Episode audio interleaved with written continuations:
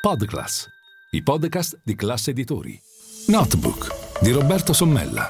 La settimana finanziaria riletta dal direttore di MF, Milano Finanza. Buongiorno, benvenuti a Notebook. La lingua italiana è così ricca che è sempre meglio dare una ripassata ai dizionari. Quello che avrebbe dovuto fare anche il governo Meloni, che nel presentare la NADEF, il documento di aggiornamento eh, di economia e finanza, sostanzialmente il bilancio programmatico dello Stato, ha parlato di dote di 14 miliardi di euro per eh, utilizzarli eh, nella prossima manovra di bilancio. La dote, come noto, un tempo esisteva quando ci si sposava ed era sicuramente un apporto di ricchezza e non un aumento del debito, appunto il deficit con cui verranno trovati questi 14 miliardi di euro. È proprio nella cifra di questa manovra economica, i 14 miliardi di euro di deficit in più, che altro non sono, ricordo che il debito pubblico annuale che dà il senso della ristrettezza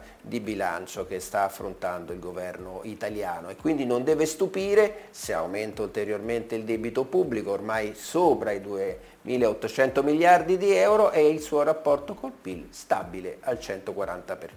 Quindi anche per questo lo spread, vi ricordate lo spread, il differenziale dei tassi di interesse tra eh, Italia e Germania è tornato a livelli vicino a 200 punti base. Detto questo, attenzione alle parole e soprattutto come ci si muove. Decisamente la dote non è tale, ma è un pegno, un debito in più per tutti gli italiani.